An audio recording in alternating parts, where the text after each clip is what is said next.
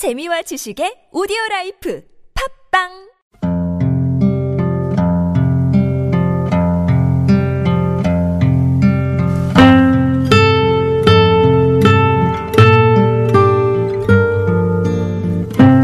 안녕하십니까.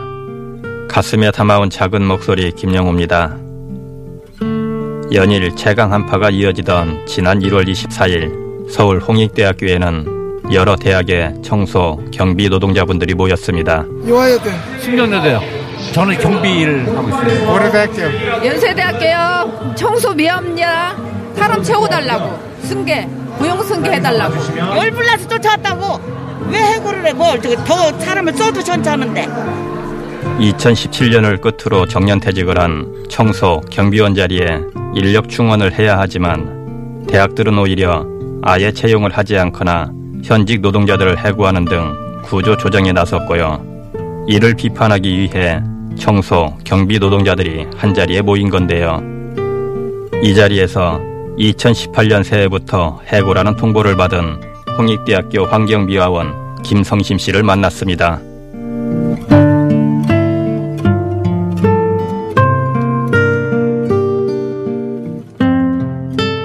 17년도 12월 28일 날 전화가 왔어요. 6시 30분경에, 저녁 6시 30분경에. 1월 1일부터 해고니까 나오지 말라고. 그래서 그 전화 받고 아무 말도 못했어요. 머리가 하얘가지고 무슨 일인가? 그냥 웃기만 했어요. 그리고 끊었어요. 그게 해고 통지예요. 용역회사가 바뀌었는데 인문사회관 디동하고 남문관하고 사회교육관 세 동은 입찰에서 빠졌다. 그래서 거기서 일하는 사람들은 해고다. 그렇게 말씀하셨어요. 거기서 일하는 사람이 전부 네 사람이에요. 한 동에 두 명씩. 네 사람 모두 해고됐어요. 해고 통보는 용역 업체에서 했지만 사실은 원청인 대학에서 인력 줄이기에 나선 건데요. 원청에서 너무 적은 금액으로 계약을 했기 때문에 우리를 승계할 수가 없다는 거지. 저 홍대에서는 말은 그래요. 다 승계했다. 모른다. 용역회사에서 모든 일을 해결하게끔 자기네는 뒤에서 조종만 하는 거예요. 인건비 절감이죠. 인건비 절감인데 나는 이해가 안 가는 게 시급으로는 7,780원 받고 우리가 한 달 계산 209시간이에요. 7,780원, 209시간에서 어, 한 달 월급이 162만 20원이에요. 네 사람 합하면은 8천만 원에서 16만 원이 빠져요. 그 8천만 원 때문에 우리를 이렇게 자른다는 게 말이 되는지 나는 알 수가 없어요. 특히 김성심 씨는 아파서 학교를 나오지 못한 미화원을 대신해 일을 시작했다가 어렵게 정직원이 되었기에 일방적인 해고 통보가 더욱 마음 아픕니다. 화장실 청소만 주말을 했어요. 토요일하고 일요일하고. 그러다 보니까 정직이 됐어요. 진짜 좋았어요. 정직돼가지고. 정직 하나 바라보고 내가 알바를 그렇게 한 거예요. 1년을. 근데 정직되고 나서 진짜 좋았죠. 그리고 아침마다 내가 출근할 수 있다는 거. 진짜 행복하죠. 내 나이에. 그래서 진짜 열심히 했어요. 이 로비나 이런 데도 항상 하루에 두세 번씩 닦고. 화장실 청소도 막 넘쳐도 깨끗이 딱저다 청소하고 토해놔도 그렇고 그런 거 다 했는데 그래도 즐거운 마음으로 했어요. 정직됐다라는 거. 그 이유 하나만으로 너무 좋은 거야. 그랬는데 전화 통보로 나오지 마시오. 해고됐습니다. 너무 기가 막혔어요. 연세대학교의 경우에는 2017년을 끝으로 정년퇴직을 한 청소, 경비 노동자들 31명의 자리를 새로 채용하지 않기로 해 논란이 되고 있는데요. 16년간 연세대에서 청소 일을 한 박경자 씨의 얘기입니다. 저희 자리는 알바를 투입을 하려고 그러는 거죠. 알바를 쓰더라도 정년퇴직자에다 쓰라 이거지 저희들은 빈자리에다 써야지 왜 지금 현재 있는 자리를 왜 사람을 빼고 거기다 넣고 우리를 알바를 채우려 그러느냐. 그래서 우린 지금 저희 자리를 지금 사수를 하고 있는 거거든요. 그래서 학교 측에서는 돈이 없다. 지금 너무 돈이 없으니까 그럴 수밖에 없다. 알바 채용을 해야 된다. 그런 식이죠. 지금 말이 안 되는 거죠. 작년에 정년퇴직한 청소 노동자 분들은 모두 17명.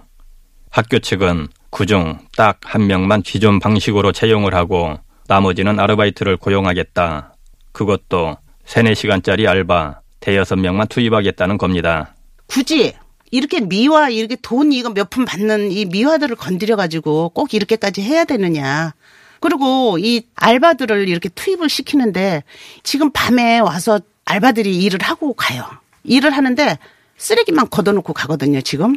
화장실에 이물질이 붙어 있어도 전혀 그런 건 개의치 않고 그냥 그 쓰레기만 걷고 가는데 청소라는 게 하고 나면 되돌아서면 또 있는 게 청소예요. 그냥 아침에 한 번 했다고 해서 끝이 아니잖아요. 근데 학교 측은 원청은 그걸 모르는 거예요. 그냥 아침에 청소 한 번 끄시면 끝나는 줄 아는 거야. 아침에 청소해놓고 아침에 밥 먹고 조금 한 시간 휴게 시간 하고 나면은 또 걸레 들고 다니다 보면은 어디 화장실에도 뭐 떨어지고 지저분한 거 있으면 또 닦고 어 복도에도 운동화 신고 지저분한 거 있으면 또 닦고 그 원청은 그걸 모르 모르더라고요. 그저 아침에 3시간짜리 알바 해갖고 아침에 해놓고 가버리면 그걸로 끝으로 아는 거야. 알바 미화원만으로는 그동안 해오던 일을 다 감당할 수는 없겠지요. 지금 퇴직 안 하고 지금 현재 일하는 사람들이 그게 다 분담이 돼서 지금 돌아가고 있는 거예요. 몇 배죠. 보충을 안 해주니까 지금 딴 사람들도 자기 일도 많은데 일을 안 해주니까 지금 총무팀에서 나와서 지금 한다고 지금 저러는 거예요, 지금. 총무팀에서 쓰레기 봉지 들고 팀장이라는 사람이 총무팀에서 사람들 데리고 나와서 저녁에 와서 쓰레기만 걷어갖고 가는 거예요, 지금. 그 도와주는 게 아니라, 아니, 휴지만 걷어간다고 그게 청소가 되냐고요. 청소나 해본 사람들이나 해야지. 응? 지금 그러고 있는 상황이에요, 연대가 지금.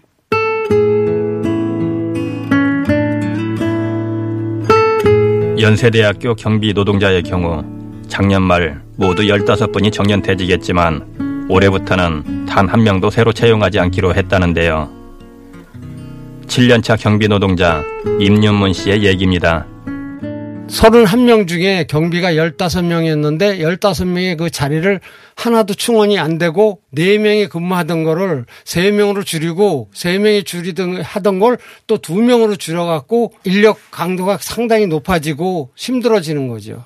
경비는 알바로도 대체는 없습니다. 아예 관을 폐쇄하든지 무인 경비로 돌아간다고 인력계의 돈 인건비 때문에 근데 사실 인력 경비와 무인 경비의 차이는 사람들이 보면은 전자 시스템으로 다 돼 있으니까 아무 일 없다고 생각하지만 실질적으로 내부에 들어가면은 학생들의 안전과 보장은 조금도 보장이 안 되는 상황인데 학교는 단순하게 돈이 적게 들어간다는 그 하나만 가지고 인력을 지금 감원시키고 있는 거죠. 대학의 경비원들은 무슨 일을 하고 있기에 무인 경비는 안 된다 단호히 말하는 걸까요? 그 저희 같은 경우는 아침에 오면은 9층짜리도 있고 뭐 5층짜리도 있고 다니는데 거기를 다 돌면서 한 번 순찰을 하고 강의실을 갖다가 이제 시간에 맞게끔 그 안에 난방도 해줘야 되고 문도 열어줘야 되고 그런 조율을 하면서 또 시설이나 이런 것들이 고장나지 않나 그런 점검도 하면서 전반적으로 하루에 여섯 번 내지 일곱 번을 돕니다. 그리고 불시에 학생들이나 누가 찾아와서 도움을 요청할 때는 그 또한 다 해줘야 되고 심지어는 밤에 동아리방에서 놀고 있는 학생들까지도 어떤 저기를 해줘야만이 그들의 안전이고 또 학생들이 그렇지 않습니까? 술도 좀 먹고 오고 그러면은 거기서 어떤 불란한 사고도 날 수 있으니까 그런 것까지 해서 근데 그거를 갖다 지금 인원 감축 내진 인건비를 줄인다는 하나의 명목으로 넷이 하던 걸 셋, 셋에서 둘까지 줄였지 않습니까? 그럼 이 둘이서 하면은 시설 안전 모든 거를 다 화재까지 책임지고 있는데 이런 것들을 감당할 수 있는 그런 상황이 안 되기 때문에 큰 사고가 터지면은 학생들이 굉장히 직접적인 피해를 볼 수 있는 거죠. 무인 무인은 절대 그 학생들에게 직접적인 조치를 하지 못하는 입장이잖아요. 구조조정으로 얼룩진 대학들의 전반적인 실태를 듣기 위해 민주노총 공공운수노조 서경지부 체다의 조직부장을 만나봤습니다. 학교가 사실 예산 규모가 뭐 저희가 손으로 세알릴 수가 없을 만큼 굉장히 큰 것으로 저희도 알고 있어요. 뭐 수백 수천억을 한 해 예산으로 쓰는데 저희 청소 노동자들은 사실 최저임금 영향권에 있는 저임금 가장 학교에서 낮은 임금 받으면서 일하는 사람들이거든요. 연세대학교 청소 노동자 시급이 7,780원입니다. 작년도 시급이고 지금 현재도 7,780원인데 올해 최저임금이랑 비교하면 사실상 250원 많거든요. 사실 최저임금을 아예 벗어난 임금을 받아본 적은 없으셔요. 최저임금이 인상되는 수준이나 뭐 앞으로의 최저임금의 범위 안에서 청소 경비 노동자들 임금은 정해지고 정해져 갈 예정인데 사실상 학교가 최저임금이 작년도에 대폭 인상됐고 앞으로도 인상될 것이 예상되니까 이제 인원을 줄이고 시간을 줄이는 방식으로 그 인건비를 좀 줄여 나가려고 하는 것이 아닌가 좀 의심스럽고요. 최저임금 인상, 임금 인상을 무력화하기 위한 구조 조정이라고 저희는 보고 있어요. 학교들이 쌓아놓고 있는 적립금 이야기도 빼놓을 수 없다고 하는데요. 요번에 청소 노동자 이제 4명이 해고된 홍대가 사실상 전국에서 가장 부자 대학으로 일컬어지는데 재단 적립금이 7천억대 쌓아놓은 돈이 그만큼이라고 들었고요. 그 연세대학교 같은 경우에도 5,300억 3위입니다. 많은 사립대학 중에서도 그만큼의 돈을 보유하고 지불 능력이 있는 학교들이 사실상 이런 구조조정에 앞장서고 있는 셈인 거죠. 수천억 대의 적립금을 쌓아두고도 최저시급 영향권에 있는 노동자들을 쳐내는 상하탑. 학교에서는 해고는 용역회사의 일이지 자신들과는 상관없다 선을 긋고 있지만 이는 사실과는 다르지요. 학교에서 이제 내부 노무 현안 보고 이런 문건을 작성을 했고 그 문건이 이제 학교 처장단 회의에서 논의됐다고 들었어요. 그 문건 안에 실제로 그 인건비 상승이 부담이 된다. 그렇기 때문에 정년퇴직자 결혼을 충원하지 않거나 뭐 알바로 대체하려고 한다. 이런 것들을 아예 명시 하는 내용이 있었고 사실상 이제 원청 그러니까 용역회사를 건너서 사실 책임을 져야 되는 그 학교가 그런 것들을 다 계획했다라는 걸 저희가 파악할 수 있었어요. 당신들은 용역회사 소속이다. 학교에서 그런 것들 결정할 수 없다라고 하는데 사실상 이 구조조정도 학교가 수개월 전부터 계획을 했었던 것이고 임금도 용역회사는 사실 결정 권한이 전혀 없거든요. 학교가 책정을 해야지만 그걸 용역비로 받아서 집행만 하는 거지 용역회사 주머니에서 돈이 나오는 것이 아니기 때문에 사실 진짜 사장은 학교이고 이 문제를 해결해야 하는 주체도 학교죠. 근데 학교는 자꾸만 선을 긋고 있는 상황이에요. 오시는 길 정말 오늘 어마어마하게 추우셨죠?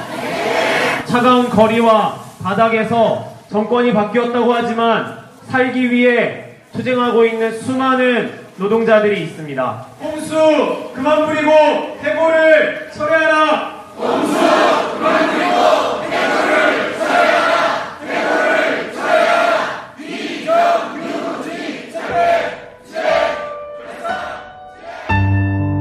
2018년을 해고자로서 시작하게 된 홍익대학교 미화원 김성심 씨는 그저 열심히 일해 돈을 벌고 살아가는 평범한 노동자였지요. 우리 친정어머니가 좀 많이 편찮으세요. 연세도 많지만 척추뼈도 부서지고 꼬리뼈도 부서져가지고 움직이지 못하는 상황이에요. 그런데 저랑 많이 오래 살아가지고 제가 좀 돌봐드릴 형편인데 여기에서 또 해고 당했지. 여기서 또 이거 집회하면서 엄마 돌봐야 되니까 친정 어머니 돌봐야 되니까 밤에는 병원에서 자고 새벽 여길 나와요. 아, 난 눈물 날라. 너무 기가 막히죠. 우리 엄마도 불쌍하고 나 자신이 불쌍해요. 홍대에서 좀 빨리 해결을 해주면 마음이 좀 편할 것 같은데. 체감온도 영하 20도를 오가는 강추위 속에서도 청소, 경비 노동자들은 찬바닥에 앉아 한 달이 넘도록 농성을 벌이고 있습니다. 하지만 단 한 번도 대학 관계자들을 만날 수는 없었다고 하는데요. 지성의 전당이라 불리는 대학이 학생과 대학을 위해 부지런히 일해온 노동자들을 부디 성숙하게 대하는 태도를 보고 싶습니다.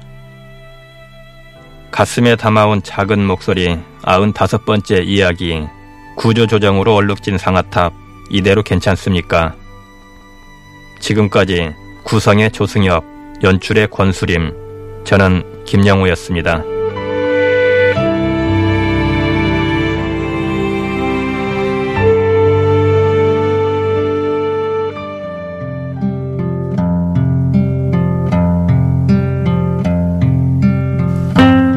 작은 목소리 팀이 제작을 마치고 난 어젯밤 참 반가운 소식이 들려왔습니다.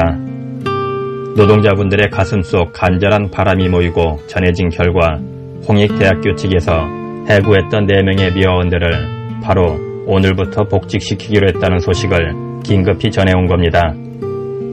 이 반가운 물결이 다른 대학까지 이어져 모든 노동자분들이 웃으며 다시 학생들을 만날 수 있길 간절히 바래봅니다.